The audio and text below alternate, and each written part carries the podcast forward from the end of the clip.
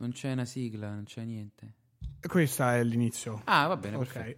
Ciao a tutti, ciao a tutte e benvenuti a una nuova puntata di Tintoria. L'ospite di questa puntata è Filippo Spreafico. Ciao Filippo. Ciao Daniele, grazie per il tuo invito. Poi mi sono autoinvitato io a casa tua. Allora, questa puntata la stiamo registrando il 20 febbraio 2020, quindi il 22-20. Pazzesco, che è un palindromo. Un semipalindromo? È un palindromo intero? No, non è un palindromo perché al contrario è 02220 e invece è 20220. Quindi comunque non è un palindromo, però ci sono solo due zeri. Hai una data con dei numeri. Gli unici numeri che non sono zero sono due. Questo boom. Prendete questo. Perfetto. Grande inizio.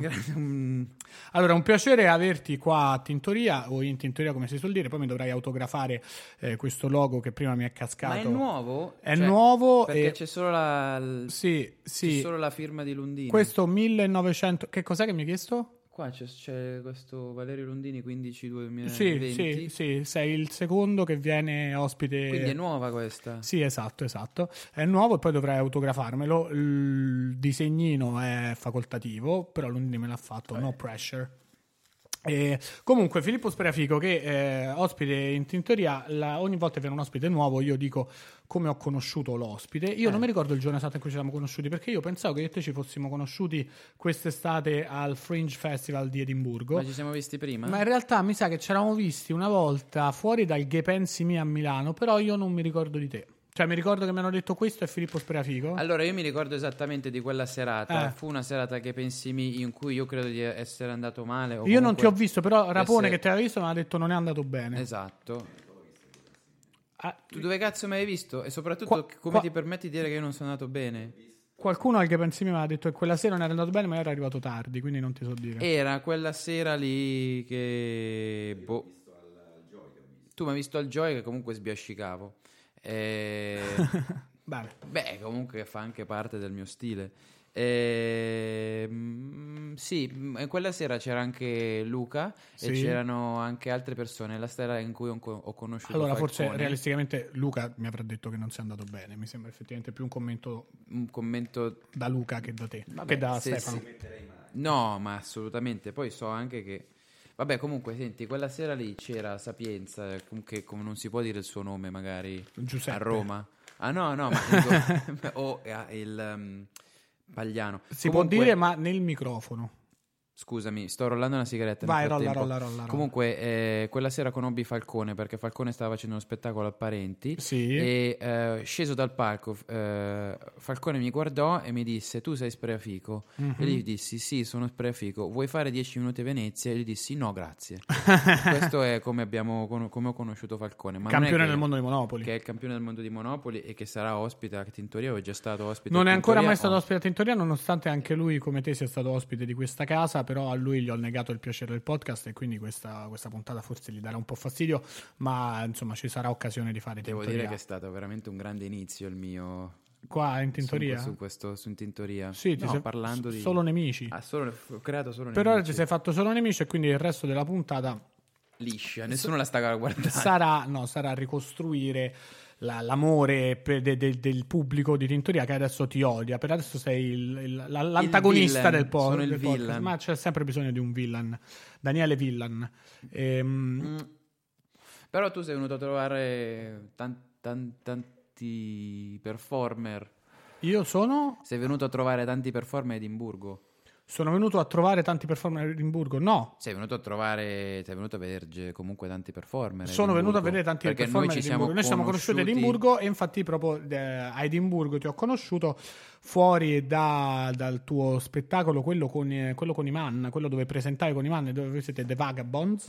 Sì. In cui presentate altri comici e insomma eravate un bel duo tutto pepe, tutto dinamite e ci siamo conosciuti, poi abbiamo lavorato insieme, abbiamo fatto insieme battute, il programma già culto su Rai 2 che chissà che non riparta, chissà. Sì, si dicono cose ma poi vedremo, sai, questo è un business brutale perché ti ho visto a Edimburgo perché tu fai il comico, però tu fai il comico all'estero, tu vivi a Berlino. se non sbaglio. Sì. Oh, e partirei proprio da questo. Questa cosa mi interessa molto, cioè com'è fare stand-up comedy a Berlino. Ti dico, non sei la prima persona che mi parla di come fare stand-up comedy all'estero, perché io ho avuto qui Carla Paul. Sì, ma veramente? È una delle mie preferite. È una grande. Terza puntata, Carla Paul è venuta qua a parlarmi di com'è fare stand-up in Inghilterra, nord dell'Inghilterra, sì. Che è tipo, come dire, Istria e Dalmazia. E non è affatto come dire Istria e Dalmazia, però non è in UE lei, per esempio, vedi? Non è in UE, non è più nell'Unione Europea. No, non è più nell'Unione Europea fino a prova contraria. E invece voglio sapere, scusa, io sto controllando gli appunti che mi sono segnato. Ma com'è fare il comico a Berlino? Com'è la scena berlinese? Si fa stand up in italiano, in inglese? Cos'è? Parlamene un po'. La stand-up a Berlino è nata più o meno 10 anni fa, sì, a causa di alcuni pazzi americani che si sono trasferiti lì e non trovando nessun riferimento culturale, a parte, sai, l'invasione, il muro e tutte queste altre belle storie, hanno comunque creato delle serate per i cosiddetti expat. Cioè queste sono le tre cose che hanno fatto. Invaso, muro, serate per expat. E serate per expat, che è quello che fanno in tutti i paesi del mondo. Esattamente, quindi cioè, già serate ci stavano in posti come Hong Kong, eccetera. E anche a Berlino hanno creato questa cosa. Io ho cominciato lì, in realtà il primo... Ecco, tu hai cominciato lì? Il primo open mic che ho fatto è stato in realtà a Chicago. Sì, so che non c'entra molto, che salutiamo, però, che salutiamo caramente. Quindi ti trovavi a Chicago? Mi trovavo a Chicago perché prima facevo, si può dire, mi dispiace ragazzi, facevo improv io per un annetto. Non c'è niente di male.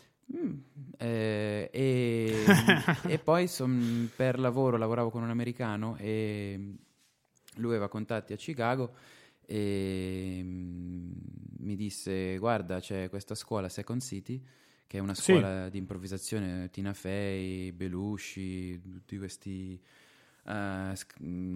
performer di SNL, Saturday Night Live, per il pubblico che non lo seppia. Esatto. E lì dovevo fare queste 4 settimane di improvvisazione, ma sbagliai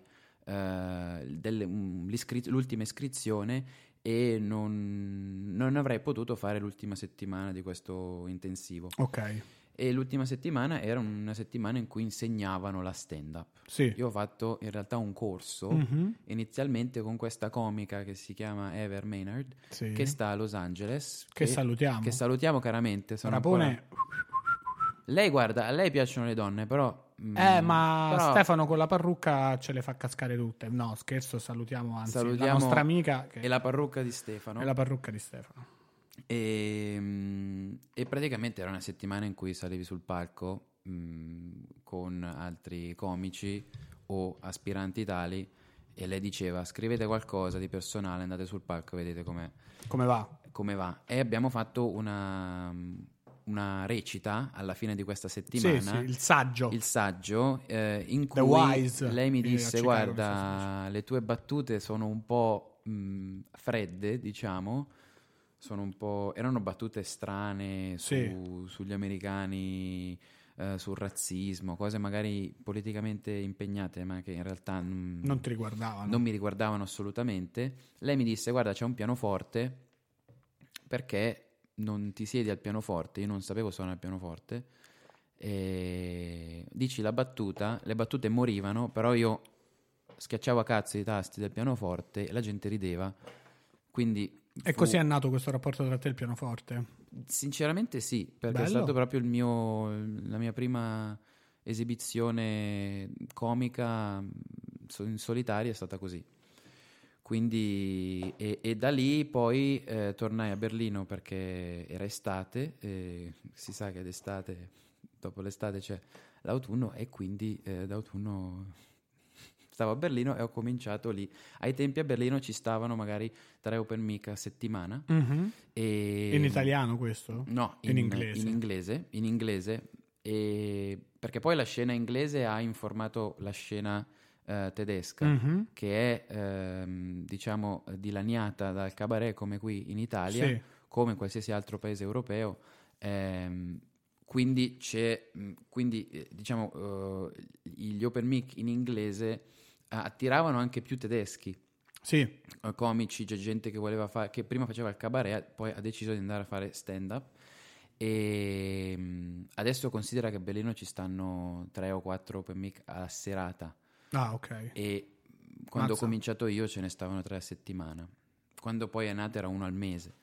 Quindi io ho cominciato lì 5 anni e mezzo fa, più o meno. E diciamo che ho fatto 3 mesi e mi sono detto, ma che cazzo... Cioè, alla fine considera che il pubblico che c'è a Berlino è un pubblico di expat, quelli che vengono a vedere le serate in inglese, e di conseguenza sono persone cioè non è che puoi dire, cioè ti relazioni in base a che cosa significa la città per un expat, per una persona che non è di lì, e quindi puoi fare battuta sui tedeschi che non sono cordiali, su Hitler, puoi fare battute su da dove vieni, quindi diciamo che la bellezza è che veramente tu hai una scena composta da persone che vengono da tutto il mondo. Io l'unico italiano sono ancora adesso sono praticamente l'unico italiano che fa serate in inglese, a parte un altro ragazzo, Francesco, che salutiamo. Che però è metà tedesco. Ah, peccato. Quindi è così. E poi ci sono, diciamo che, ecco, puro sangue ho solo io. Occhio. E quindi ci sono tantissime persone. Senti, ma tu però avevi sempre pensato che avresti voluto esibirti nella vita? Perché sei finito a fare la scuola di improv? Cioè, nel senso, poi sei finito a fare stand up attraverso l'improv, ma sei sempre stato un po' attirato dal mondo dei performer, delle performance, del teatro, della recitazione o di qualsiasi altro tipo di... Tu vuoi la verità? Mi piacerebbe avere la verità. Allora, sì. La verità è che io ho sempre voluto... diciamo esibirmi, ma non ho mai avuto il coraggio. Ok. Io sono andato a Londra quando avevo 18 anni, ho lavorato, poi sono andato in università avevo già cercato di unirmi a qualche gruppo teatrale, però avevo proprio questa vergogna del mio accento, perché il teatro, soprattutto in Inghilterra, un po' come la loro società, si basa molto sul tipo di accento che hai, cioè se uno ha l'accento posh, che vuol dire che comunque è abbiente, quelli che hanno l'accento cioè comunque sei già catalogato, e questa cosa mi inibiva. E una volta lasciata Londra e andato a Berlino mi sono reso conto che comunque lì non c'erano questi tipi di regole, e ognuno era libero di essere chiunque. E lì mi unii a un gruppo improv, abbiamo fatto un po' di spettacoli in questo locale che si chiama Villa Neukölln, che salutiamo, e poi da lì stavo con questa ragazza, che questa è la grande storia italiana, che mi fece vedere Bill Hicks, e io mi piacque molto, ecco. E quindi hai deciso, vorrei provare a rifare. Per un anno, come tanti stand-up comedian. Esatto, cioè, per un anno sono andato a vedere gli spettacoli che facevano a Berlino, e poi con questo lavoro che mi ha portato poi a Chicago per quel mese c'è stata la svolta lì, perché comunque io mi ero messo a scrivere monologhi per un anno, però senza mai avere il coraggio di... Monologhi che non ho mai fatto, tra l'altro. Monologhi pensando di essere Bill Hicks. Pensando di essere Bill Hicks. Il classico errore dei principianti, esatto. Che vedi un comico che ti piace e fai, io sono lui, e quindi scrivo lo stesso. Esattamente quello. Sì, e poi li fai e ti accorgi che non sei Bill Hicks e fai, allora sarà bene che non scriva come Bill Hicks, essendo io un'altra persona. Sì. Ma infatti, cioè, è proprio per quello che io mi misi a scrivere queste battute politiche. Poi ti rendi conto che la comicità sta da qualche altra parte, cioè sta nelle cose che non puoi controllare quasi. Sì, poi soprattutto la comicità per te sta da un'altra parte, cioè nel senso, tu non puoi trovare la comicità dove la trovava Bill Hicks o chi per io, tipo quando scrivevo, cioè, dei lunghi monologhi scritti in inglese mentre ero in Erasmus, scritti come se fossi Chris Rock. Sì. Eppure sull'amore, sulle relazioni. E pure quelli non funzionano. La tua infanzia difficile da uomo nero. Sì, esatto, da bambino nero con 6 fratelli. Però non funzionano i miei monologhi sull'amore se non sei Chris Rock, e soprattutto se non hai neanche vissuto quelle storie d'amore di cui parlavo, cioè nel senso raccontavo di problemi relazionali non veri, cosa che, cioè, pensavo tipo che problemi hanno le coppie, e scrivevo di problemi non miei, perché ero una persona essenzialmente sola. Senti, torniamo un attimo a Berlino, capitale della Germania se non sbaglio. Oh, quindi adesso fervida scena anglo-tedesco-italiana. Sì, cioè diciamo anglo-tedesca, e poi c'è anche una piccola nicchia italiana, perché comunque Berlino è piena di italiani, che salutiamo tutti quanti. Salutiamo tutti gli italiani a Berlino, certo. Sì, che sono tanti, saranno 150.000. Saranno, sì. Questa è la mia stima. Sì, facciamo una cosa, Stefano, puoi controllarci su Google quanti sono gli italiani a Berlino? Stefano, però considera che molti non si registrano all'AIRE, quindi è difficile da capire. Vabbè, io so che il forum stima. Italiani a Berlino avrà almeno 40.000 iscritti su Facebook, e il forum non mi sembra un dato attinente, però il forum su Facebook Italiani a Berlino, perdonami Filippo, ma questo metodo di ricerca non lo ritengo sufficiente. No, però posso dirti che per la tua esperienza non so, io, perché guarda, io sono iscritto anche a Italiani a Bucarest, sinceramente, tanto per dare un'occhiata a cosa si fa lì. Però solitamente, tra l'altro, Bucarest, dove la stand-up va fortissima, in Romania vanno come pazzi. Vanno veramente come pazzi. Sì. Cioè, loro sono svegli. Sì, sono bravi. Sono lavoratori. Considera che tutti i forum italiani all'estero, la domanda più gettonata è: qual è la pizza migliore in città? È stato un miliardo di commenti. Esatto. Wow, ma come ti permetti di dire che questa pizza che neanche viene fatta lievitare secondo l'antica tradizione, tu ti permetti di dire? No, cioè, minchia, compare all'estero che dice... la pizza la fanno i siciliani, noi napoletani, da che mondo è mondo? Solo 25.000. Quindi ci sono più iscritti al forum, che vogliono sapere dov'è la pizza buona e il gelato buono. Vabbè, 25.000 italiani, che flop. Pensavo di più. 3 anni a go. In 3 anni è difficile che siano diventati. Ma cos'è la fonte? Italiani.it. Ah. Beh, vedi. Che comunque. Senti, quindi c'è una scena anche italiana. C'è una scena italiana a Berlino, che come funziona? Funziona che ce ne sono. Allora, io ho fatto spettacoli con altri 3 ragazzi, è una serata al mese che si chiama Paranoi-Köln, che sta a Neukölln. Cos'è Neukölln? Neukölln è una zona di Berlino, una zona un po' hipster, una zona in cui ci sono tanti locali, e una zona in cui ci stanno tanti expats, tante persone... Zona turca, in realtà. Zona turca. E quindi c'è una scena in realtà molto, molto limitata, che è più che altro dettata dal fatto che nella città è veramente semplice organizzare qualsiasi tipo di serata, perché ci sono molti locali con una sala, con un palco in più, con un palco, e quindi è molto semplice organizzare serate, ed è una serata che accade una volta al mese. Mm-hmm. Con comici che sostanzialmente si esibiscono soltanto una volta al mese. Ok. In italiano. Sì. Poi quelli che vogliono esibirsi in inglese si esibiscono in inglese quando vogliono. Oh, e invece la scena inglese è un po' più diffusa. La scena inglese è più diffusa e va dal... C'è Cosmic Comedy, ad esempio, che è sotto un ostello. Che salutiamo l'ostello, e tutti gli altri di Cosmic Comedy. Sono praticamente... è una serata che accade ogni 5 volte a settimana. Mazza.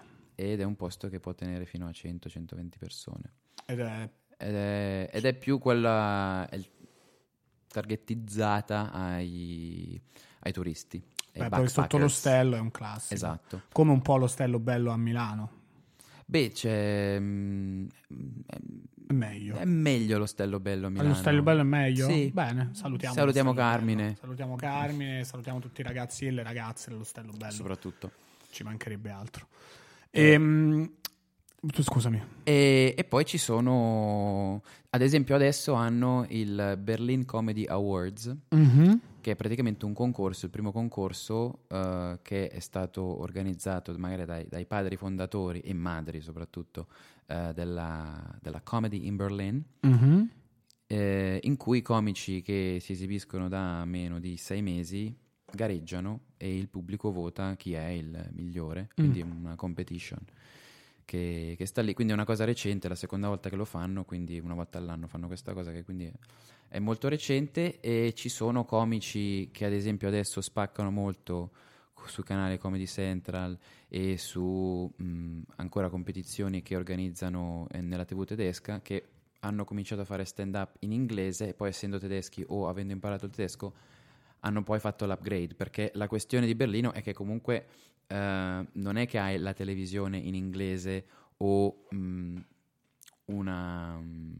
un'industria dell'intrattenimento in inglese che può supportarti. Sì. E il fatto è che abbiamo creato noi questa cosa. Questa cosa è una cosa che proprio nasce dalla volontà delle persone di portare il verbo della stand-up, e quindi ci sono anche dei circuiti più nazionali, tipo serata a Francoforte, ad Amburgo. In inglese. A Lipsia, sì. Quindi ecco, io a questo volevo arrivare. C'è un circuito nazionale inglese, cioè, sì. Cioè che locali in inglese dove comici che... Cioè tu per esempio stai a Berlino e magari vai a fare una serata a Francoforte. Esatto, sì. Vedi, questo è molto interessante, in Italia non ci siamo proprio. In Italia serate in inglese si fanno, che io sappia, solo a Roma e a Milano. Sì. E non sono tra l'altro in contatto tra di loro le serate in inglese a Roma e Milano, e non ci sono in posti dove pieno di americani, tipo a Firenze non c'è una serata di stand up in inglese che io sappia. C'è, poi magari Pisa. C'è a Pisa, a Leningrad fanno una serata in inglese, sì. Vedi? Pazzesco, cioè, mm-hmm. con tutto il rispetto non me lo sarei mai aspettato. Diceva Rapone che forse anche in Sardegna c'è una serata di stand up in inglese, mm-hmm. ma l'estate forse, quando arrivano i turisti o per i sardi che vogliono esercitare il loro inglese. Vabbè, non so niente della Sardegna, dovrei stare là ad aprile, ma non spoileriamo, perché insomma... No, certo. Poi metti che non ci vado, metti che loro non mi vogliono, sarebbe una brutta figura. Oh, quindi questo mi fa molto rosicare della Germania, che hanno una scena inglese di stand-up organizzata internamente, diffusa sul territorio. Sì, perché credo che la gente emigri verso la Germania. Sì, molto. Ne ho sentito parlare di questo fenomeno. Una cosa... Che accade. Sì, accade per questioni climatiche e gastronomiche. Assolutamente sì. E quindi, però, considera, sì, diciamo che ci si conosce un po' tutti. Beh, no? Questo è molto bello. Senti, restando su questa scena internazionale, non ti ha convinto il mio questo è molto bello? No, ma più che altro ti vedo solo gli occhi, quindi... purtroppo queste cose strutturali non sono riuscito a risolverle, scusa, sai, ho speso solo 35.000, vabbè, comunque questo è molto bello. E poi, restando sulla scena comica internazionale, noi ci siamo conosciuti al Fringe Festival of Edinburgh, sì. Edimburgo, capitale della Scozia, sì. La Scozia che è questa attaccata, no, alla nord dell'Inghilterra, dopo e a sud del mare del nord, dopo il Vallo di Adriano, che fino a lì è tutta roba nostra, è tutta Roma, certo. Però quello non è l'unico Fringe Festival del mondo, perché c'è un altro Fringe Festival di cui mi parlaste una volta, che si trova in Adelaide, sì. Adelaide, vabbè, è in Australia. Adelaide. In questa città, Adelaide, o come diciamo noi, Adelaide, chiamandosi così, per quanto mi riguarda pure Adelaide è roba nostra. Assolutamente. Perché visto che in questo podcast già si è avuto modo di parlare del Fringe di Edimburgo, su cui poi comunque torneremo, però se volete vi andate a risentire gli episodi con Francesco De Carlo, in cui parlo ampiamente del Fringe Festival, anche forse con Carla Paul abbiamo parlato del Fringe Festival, ma del Fringe Festival di Edimburgo io non avevo mai sentito parlare fino a quest'estate, quando me ne hai parlato tu e Iman, comico australiano con cui tu spesso lavori insieme. Sì. Com'è l'Australia? Com'è fare comicità in Australia? Com'è fare comicità ad Adelaide? Che io neanche so dov'è. Adelaide è una mia amica. Allora, Adelaide sta nel South Australia, quindi dove? Sud Australia, che è, very good. Che non è lo stato di Victoria, che è dove sta Melbourne. Melbourne e Adelaide distano 9 ore di macchina. Sì, l'Australia ha queste distanze... Esatto, e nel mezzo non c'è praticamente niente, cioè ci sono adesso, soprattutto adesso ci sarà ancora meno roba. Mm-hmm. Un saluto agli australiani, stay strong, non abbiamo donato ma perché siamo comici, però ho messo dei like. Assolutamente. Per questo disastro degli incendi fuori stagione e dei koala. Sì. Dispiace veramente non per i koala. Non è stato piacevole. E poi soprattutto anche parlando con Iman e altri amici che ho in Australia ci sta ancora la cappa di fumo. E chiaramente però non se ne parla più. Adesso è tutto un coronavirus. Sì. Però comunque c'è proprio la qualità dell'aria è peggiorata e hai il sole che è una palla di fuoco incandescente filtrata. La luce è filtrata. Bruttissimo, sembra come... Sì, mi ricordo dopo l'eruzione del Vesuvio. Ti ricordi? Mi ricordo, io ho ricordi delle mie vite precedenti e in una vita precedente ero un sopravvissuto dell'eruzione del quindi del Vesuvio. Com'è fare stand up? A parte questa mia battuta che poi la gente ci crede, com'è fare stand up in Australia? In Australia al Fringe. Considera il Fringe, vabbè, avete parlato già del Fringe di Edimburgo, quindi sì. Diciamo che no, però faccio dei paragoni. Un cappello. Il Fringe di Edimburgo è un Fringe molto violento, mm-hmm. che e dico questo in più in base agli orari e alla quantità di spettacoli che ci sono, perché considera che il Fringe ha 4.000 spettacoli al giorno e comincia alle 10 di mattina e finisce alle 2, alle 3, alle 4 di notte. Se tu volessi vedere spettacoli tutto il giorno puoi vederli. Adelaide comincia tipo alle 5, alle 6 del pomeriggio e finisce a mezzanotte l'una, quindi sono 4 ore al giorno, sono veramente 6 ore massimo al giorno e si svolge tutto nei parchi, la maggior parte è nei parchi, ci sono due grandi parchi, c'è Gluttony e c'è The Garden of Unearthly Delights, e questi sono diciamo le due parti più grosse e si svolgono tutti in tendoni grandi o piccoli. Poi ci sono ancora persone che organizzano parti del Fringe di Edimburgo come responsabili di Free Fringe, che hanno delle parti del festival che sono però magari ancora lì in locali, bar, eccetera eccetera. Poi la temperatura è diversa, abbiamo avuto giornate con 46 gradi al contrario di Edimburgo quest'anno dove c'erano -46. Esatto. Quindi anche il contesto diciamo meteorologico incide molto sul tipo di giornata che uno può avere. Il pubblico, considera che Adelaide è una piccola città che ha, adesso non so, magari Rapone può anche controllare quanti abitanti, tra il mezzo e il mezzo milione e 1 milione di abitanti, però che dall'australiano all'italiano 500.000 di abitanti in italiano fa il cambio è 0,62, una quindi, cosa del genere, esatto, quindi credo che ci sia quello da mettere in conto, però c'è il convertitore di Berlusconi di là, quindi poi possiamo vediamo. E quindi considera il contesto era più, cioè il festival di Adelaide è molto più performing arts, cioè non è, cioè Melbourne ha Melbourne Comedy Festival, mm-hmm. Adelaide Fringe ha il burlesque, ha il cabaret, ha la stand-up, ha i musicisti, ha i clown, ha una cosa molto più circense, sì, molto più, esatto, okay, molto più street artist, cioè hai gente per strada, gente che suona per strada, gente che ferma le macchine, che fa capriole, tutte queste robe qua. Tutti gli australiani che sanno fare headstands, a mente, mm-hmm. che stanno camminando sulle mani, tutti, sì. Cioè è una cosa fenomenale. E sanno suonare il double bass tutti uno dopo l'altro, e quindi lo insegnano all'elementare, a noi era il flauto, sì, dolce, a loro il double bass per qualche motivo. È stata una bella esperienza, un po' più difficile perché comunque stiamo parlando con australiani, sì. Che comunque hanno, possiamo dirlo, una cultura limitata, sì. Nei confronti dell'europeo medio, sì. Ma no, allora più che altro è che quando considera che ci sono tanti immigrati italiani, greci, libanesi, quindi anche loro delle bestie che però hanno creato un buon paese, mm-hmm. ecco, un bel paese. È stato molto bello lavorare lì. Ovviamente hai necessità di aggiustarti un po' alla loro cultura, a cercare di... Quindi hanno una comicità diversa da quella che trovi a Edimburgo, cioè ridono di cose diverse, ti è sembrato?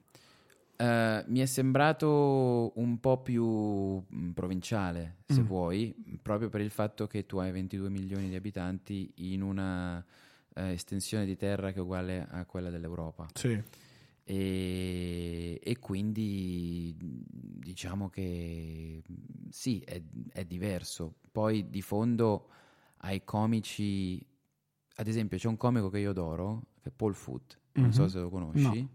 Che è un comico inglese che una volta ogni 2 anni va in Australia, fa il tour dell'Australia e spacca i culi. E lui è surreale, è pazzesco. Gli australiani, mi sono reso conto che dopo 2 settimane in cui non ingranavo, non so cosa sia successo, ma mi sono abituato, me li sono ingraziati. E una volta che ce li hai ti vengono dietro, qualsiasi cosa tu faccia. Cioè in qualche modo... sono un po' più come si dice? Non lo so. Sono un po' più... Devi essere un po' più... Sono un po' più tosti. Li devi vincere, li devi ammorbidire, li devi... Diciamo, a loro piace un po' l'equivalente nostro della bestemmia, possiamo dire. Sono okay. Un po' più ruspanti. Rowdy, okay, sì, un po' più ruspanti. Quindi tu devi proprio entrare così. Sì. Non devi essere troppo costruito né troppo concettuale, devi proprio entrarci dentro. Dici 2 o 3 volte la parola Kant, no? Che sappiamo tutti quello che vuol dire. Sì. E... No, non puoi, no? You can't. No, you can't. Sì, esatto, esattamente quella parola. Va bene, quindi vedi questo... Mm-hmm. Sì. Vuoi dirlo? Ciao. Ciao. Quindi ciao a tutti. Però tipo Paul Foot, no? Sì. Però non è così, è non l'opposto. Assolutamente giusto? Sì. Ecco, quindi però lui come faceva? Torno lì. Tu non so, allora io non so se tu l'hai mai visto live, però comunque io l'ho visto sia a Edimburgo che a Melbourne e l'ho trovato, cioè lui ha un following. Cioè adesso io non so come abbia cominciato con l'Australia, però c'è la gente che ogni giorno 300 persone le fa Paul Foot. No, ogni giorno per un mese. Lui è il tipo di persona che comunque salta in braccio alla gente quando fa gli spettacoli, e quindi è molto ruspante. L'ho visto molto più ruspante in Australia, e a Edimburgo lui aveva uno spettacolo, sei andato a vederlo forse? Edimburgo aveva uno spettacolo in cui per i primi 15 minuti lui non era sul palco ma parlava al microfono ed era solo la sua voce. E che bello che poi ritornare a vedere gli spettacoli del Fringe, che queste cose in Italia non si vedono. E quindi sì, diciamo che quando la operi su paesi diversi devi comunque sapere con chi stai parlando e non puoi semplicemente fare la tua cosa. La puoi fare dopo magari quel cappello introduttivo che fa capire alla gente: sono con voi, non preoccupatevi, so chi siete. Ok. E quindi Paul l'ho trovato un po' più spinto ad Adelaide, in Australia che Edimburgo. Va bene, perché scusa, in che periodo è il Fringe di Adelaide? Il Fringe è adesso, in realtà. Il Fringe, io sono stato lì l'anno scorso, il Fringe è adesso ed era dal giorno di San Valentino, che ricordiamo tutti il 14 febbraio. Che salutiamo, San Valentino. Salutiamo e va avanti per 5 settimane, 5 weekend. 5 weekend, ma è solo il weekend?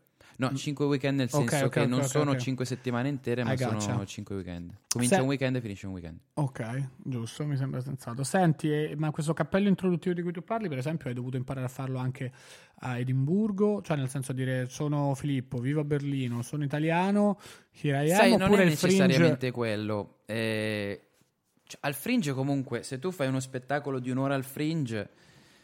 Fai quello che cazzo ti pare. Ogni giorno, cioè, non è che hai... E adesso, signore e signori, cioè, a meno che tu sia anche abbastanza affermato, non è che hai quello che ti presenta. Cioè la gente non sa chi sei. Sì, certo. Devi pure svolantinare prima. Ad esempio Iman, che salutiamo, ha questa tecnica per la quale gli spettacoli, le porte per gli spettacoli si aprono un quarto d'ora prima rispetto all'inizio dello spettacolo. Lui è già sul palco e per quei 15 minuti, mentre la gente entra, parla con tutti quelli che entrano e quindi già crea un tipo di cappello introduttivo che fa sostanzialmente sentire la gente a proprio agio. Non è una brutta idea, immagino aggiunga un quarto d'ora di fatica allo spettacolo, se tutti i giorni devi stare là a fare un quarto d'ora di conversazione con ogni persona nuova.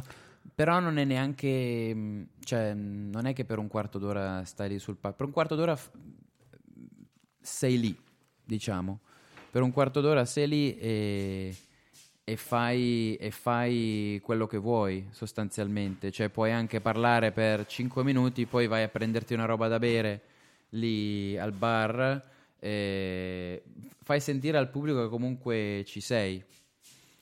È una cosa un po' diversa rispetto a che vado a una serata fare la propria introduzione fredda, artificiale, distaccata. No, ho capito quello che vuoi dire. Beh, figa sta cosa di Iman, però mi sembra, vabbè, poi per chi non lo sapesse, Iman è un comico australiano che ha fatto anche lui battute non parla italiano, non parla c'era italiano. Questo simpatico twist comico per cui Filippo faceva l'interprete di Iman che faceva tutte battute. Sì, volevo chiarificare che comunque italiana. Noi siamo grandi amici. Sì, nonostante lui non è veramente il suo interprete, bensì sono comic partners and friends. Sì, siamo amici e abbiamo fatto tante serate assieme. Sì. Senti, e invece, no, dicevo, però Iman per la sua personalità, per il tipo di persona che ha, di personalità che ha, mi sembra il tipo che riesce a stare là a parlare un quarto d'ora con le persone e dire hey, how are you? Welcome. Sì. Nice, this is your daughter? I'm joking. Me lo immagino così. E ho chiesto, questa è tua figlia? Sto scherzando. Per chi non parlasse l'inglese, insomma, perché non avesse almeno il B2. Senti, tu però, prima di Berlino, prima di tutto, tu sei stato a Londra. Sì. A Londra tu non facevi, non ti sei mai esibito, ma guardavi? No, mai. Niente. Mai. Io tuttora non guardo tanta stand-up, se devo essere sincero con te. Ma dal vivo o in video? In generale? Guarda, in generale vado alle serate, quindi... Ieri sera eravamo al 360, abbiamo visto la stand-up, però no, sinceramente in video non più di tanto, a meno che cioè non lo so perché. Chi sono dei comici che ti piacciono, cioè su Netflix o in generale che ti piace vedere, dei comici famosi che... Tu pensa che l'ultima settimana scorsa stavo intrippatissimo con Larry David, perché io in realtà devo dire che magari il primo programma comico in inglese che ho guardato è Curb Your Enthusiasm, di cui sono pazzo, totalmente pazzo,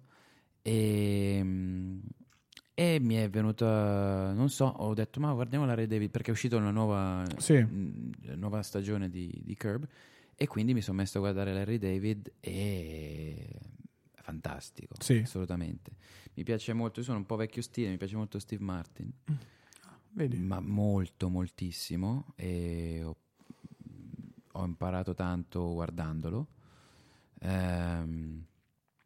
e Maria Bamford mi piace molto, che è una comica americana. Tu conosci? Aspetta, perché forse è uscita adesso su Netflix, vero? Maria Bamford fa tante voci diverse, cioè è molto act out, e l'ho vista anche live a Melbourne e no, c'ha degli one liner pazzeschi, cioè molto arrembante, però poi entra anche in queste conversazioni strane con la famiglia o col moroso, dove fa lei tutte le voci. Esatto, cioè lei è di un'altra categoria veramente. E... pensa che lei invece io faccio un po' fatica, cioè perché bisogna un po' farci l'orecchio secondo me la sua comicità, cioè non è proprio facilissima, come invece io sono molto più fanciullo, cioè nel senso, no, forse non fanciullo, Non lo so. Ma cioè, nel senso, fai fatica a seguire magari i suoi riferimenti? No, non i suoi riferimenti, proprio questa cosa delle voci, delle cose, di cambiare, sì, questa, e anche questa faccia che cambia, che è espressiva e poi non è espressiva, cioè questa cosa di essere inespressiva. Faccio un po' più di fatica, credo di non... Lei c'ha uno special su Netflix, credo di non averlo finito di vedere, mm-hmm, che poi non è una condanna, perché non finisco di vedere un sacco di cose su Netflix. No, assolutamente. Sicuramente lei crea un'atmosfera surreale, mm-hmm, sì, in tutto quello che fa. Non è certamente il comico che ti spiega in realtà quello che pensa, cioè lo capisci quello che pensa, però arriva per vie traverse, per zigzag, assolutamente. C'è un comico australiano che è molto giovane, che mi fa impazzire, che si chiama Sam Campbell, sì, di cui puoi vedere un paio di clip di 5 minuti su YouTube, sì, lui utilizza molto anche il video e ha delle gag magari anche solo magari con un cappello, ha cose, e poi grida molto, è strano nel modo in cui grida, mi ricorda Sam Kinison, sì, pace all'anima sua, pace all'anima sua.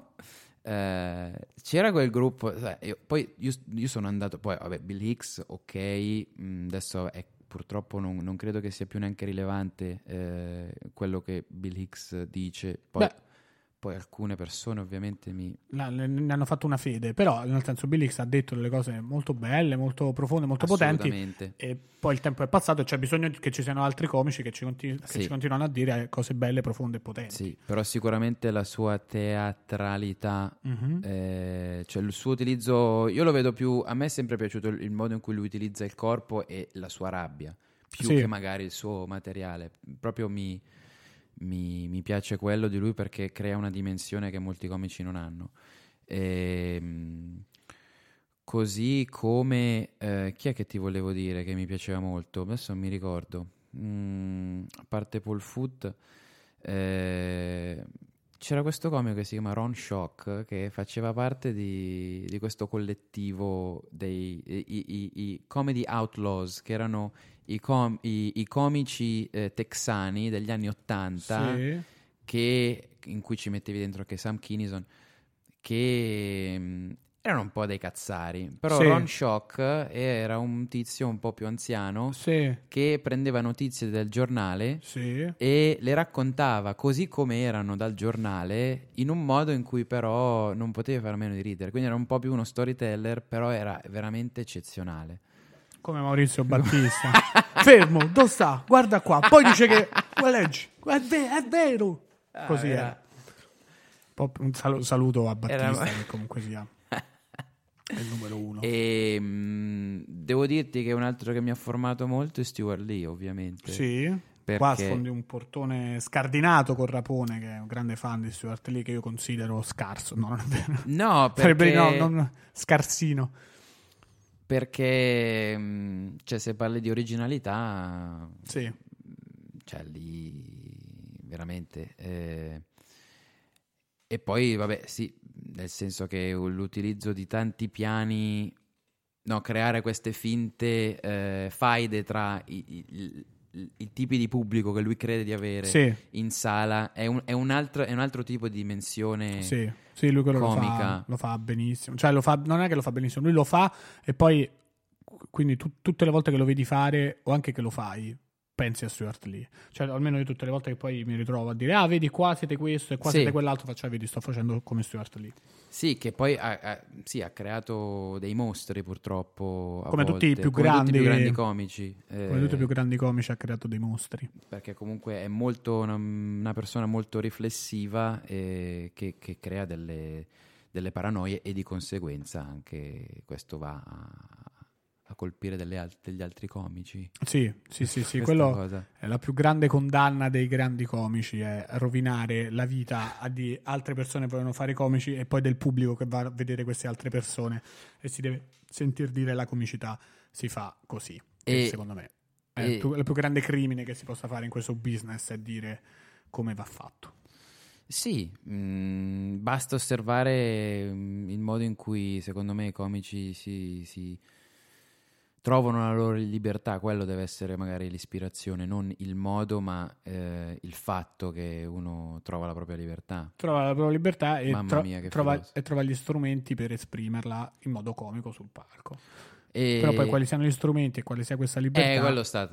Quello sta a te, ma questo è bello, questo è il bello di questa roba, invece dire questa è la tua libertà, sì, e questi sono gli strumenti, e questo è quello che devi dire, e questo è come devi dirlo, allora quella non è più comicità, allora stiamo eseguendo un pezzo in stile X o in stile Y e basta, allora stiamo per in stile X o in stile Kineson. E poi volevo anche menzionare uno che è più standard, sì, perché comunque ho fatto nomi secondo me un po' più alti, comici un po' surreali, no, un po' più surreali magari, per me rimane comunque Patrice O'Neill. Sì, Patrice O'Neill per me. Rest in peace. Rest in peace, un altro morto, però comunque per me è straordinario. Hai detto solo morto? No, vabbè, non hai detto solo morto. Stewart Lee è vivo. E se sì, Patrice O'Neill fa crepare le risate. Se non avete visto niente Patrice O'Neill, trovate tutto quanto su YouTube. Elephant in the Room, capolavoro. Beh, lui è morto prestissimo di diabete. Sì, 40 anni. Forse 44 quando è morto, però comunque si ha, cioè, l'età di Rapone. Più o meno. Solo che se sei... cioè il diabete si porta via tanti afroamericani sovrappeso, veramente tanti. Sì. E Patrice O'Neill forse non ha neanche condotto una vita proprio moderata, però fa crepare alle risate. Se potete andatevi a recuperare tutte le cose di Patrice O'Neill, sì, che faceva veramente ridere. Scorretto, sì, però con un'eleganza, sì, uno stile, un ritmo e una genialità. È un divertimento, lui si divertiva molto da solo. Sì, è vero, Patrice O'Neill vale sempre la pena. Sì. Citarlo. Senti, poi non so se tu sai, dimmi, che Tintoria, sì, è il podcast della legalizzazione. Ormai mio malgrado, nel senso che volevo che diventasse un podcast dove ogni puntata si apriva un dibattito sulla legalizzazione della marijuana, e poi mi sono rotto il cazzo di questa cosa, perché questo dibattito non si crea, non si genera, e io parlo di droga in altri canali. Adesso vado, pensa, dopodomani a Trento a registrare una puntata di un podcast dove parlerò di marijuana. Complimenti. Grazie.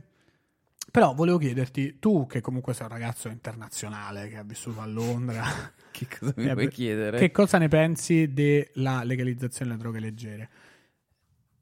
Come ti poni nei confronti della legalizzazione delle droghe leggere? È una domanda comunque a cui devo rispondere con fedeltà, con verità. Puoi anche dire no comment.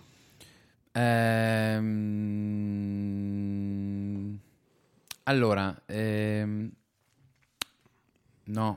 sì, certo, però dipende come... Sì, cioè, nel senso che comunque...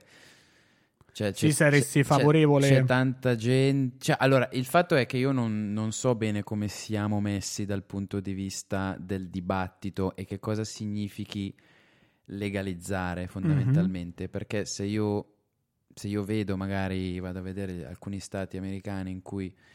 è legalizzata, il timore è che diventi tipo legalizzazione da multinazionale tipo Nestlé, sì, nel senso che hai comunque della marijuana che poi è controllata in un certo modo, prodotta in un certo modo, e quindi niente, quindi diventa una cosa di consumo come... E infatti come la cocaina.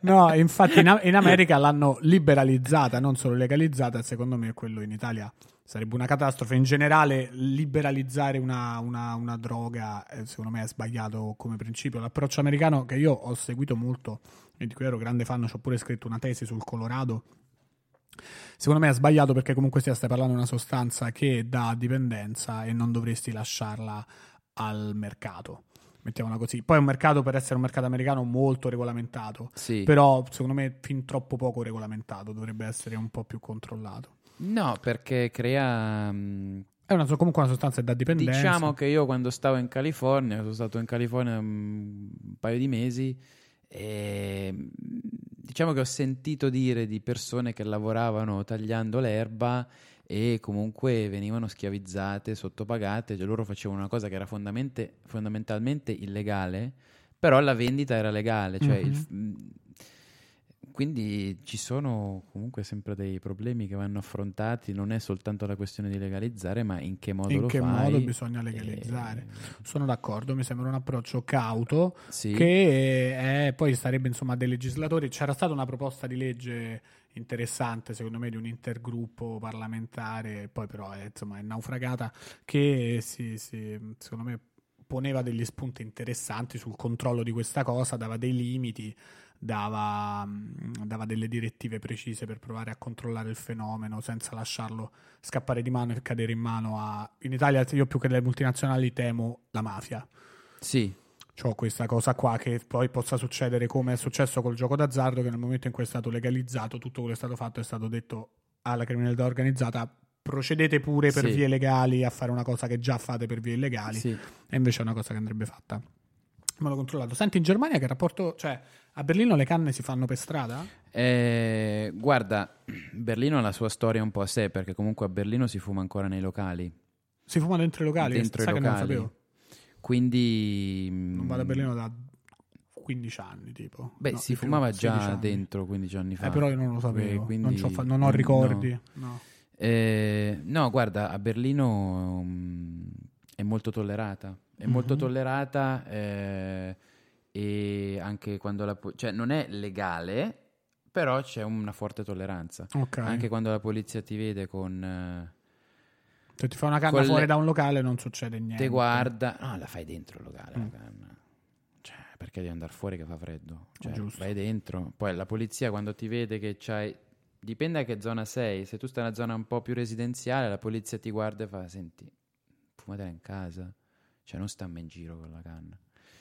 E quindi sì, c'è molta tolleranza. Sai dove andare a prenderla e... Che ti devo dire di più? Non dirmi altro. Va bene. Senti, abbiamo fatto 50 minuti di podcast. Ammazza. Considerato che tu hai un treno e poi un aereo per Berlino, se posso citare... No, vado a Lecco. Carlo e Franco. Ah, ok. Vado a Lecco. Allora, niente citazione di Carlo Brave e Franco 126, perché ho perso il treno, poi l'aereo per Berlino. Ah, sì? Vorrei trasformare questa questa pioggia Franco in vino. 126. Salutiamo Carlo. Carlo, perché con Carlo condividevo uno sponsor. Ah. Avevamo gli stessi occhiali da sole. Ora loro non sono più mio sponsor, però salutiamo Carlo. Con Franco non condivido sponsor, però lo salutiamo stesso, perché no? Salutiamoli tutti e due. Visto che hai questo treno per Lecco, sì. Direi abbiamo fatto 50 minuti di podcast. Ah sì, quello era il punto, certo. No, siamo arrivati al punto più importante del podcast. Io, quando un ospite arriva a fine podcast e ha resistito alle mie domande, allo sguardo di Rapone, che insomma comunque mette in difficoltà, tu adesso hai a disposizione il microfono più ambito d'Italia, che è quello lì. Sì. E puoi dire quello che ti pare. Questa cassa di risonanza pazzesca che è Tintoria, puoi usarla per veicolare un messaggio, per dire quello che vuoi, per lamentarti, per promuovere serate, per parlare di te, di qualcuno, per fare degli auguri, per salutare a casa, per lanciare una rivolta. Prego. Quindi è tipo il fatto che tu non abbia in realtà domande chiare, specifiche, e no, quindi alla fine c'è questa finestra finale libertà, dove tu sei libero. No, quando ti viene data la libertà è difficile utilizzarla. Lo so, però a me piace vedere. Quindi quando poi dici ecco, questa è la libertà, tu che cosa fai? Perché la libertà non è che può esistere senza nessun tipo di frizione, ed è un po' così. Ed è un po' così, sinceramente, la posizione in cui mi trovo. Io volevo... La prima cosa che mi viene in mente è di ringraziare tutti, ringraziare quelli che mi hanno considerato come persona di valore, perché comunque io ho passato 12 anni all'estero, e grazie a comunque dei vari giri del destino mi sono ritrovato qui a Roma, a lavorare al programma, a lavorare con voi, a lavorare con molte altre persone di cui ho molta stima, e questo per me non è semplicemente stato un lavoro, ma è anche stato un po' un ritorno di fuoco nel bel paese, che sinceramente non mi aspettavo, dato che, sai, una volta che passi così tanto tempo all'estero certe cose te le dimentichi, anche se comunque ho Quando poi ho saputo che la stand-up si stava sviluppando anche qui in Italia. Ecco, non è che voglio apparire come quello che cioè sta all'estero, che diciamo ha un po' di verso l'Italia. Assolutamente no, anzi, io sono molto contento di operare su entrambe le cose e ci sono tante cose che secondo me la comicità italiana ha, che possono arricchire la stand-up all'estero, possiamo dire questa cosa, veramente. Che cosa, per esempio? Secondo me, considera che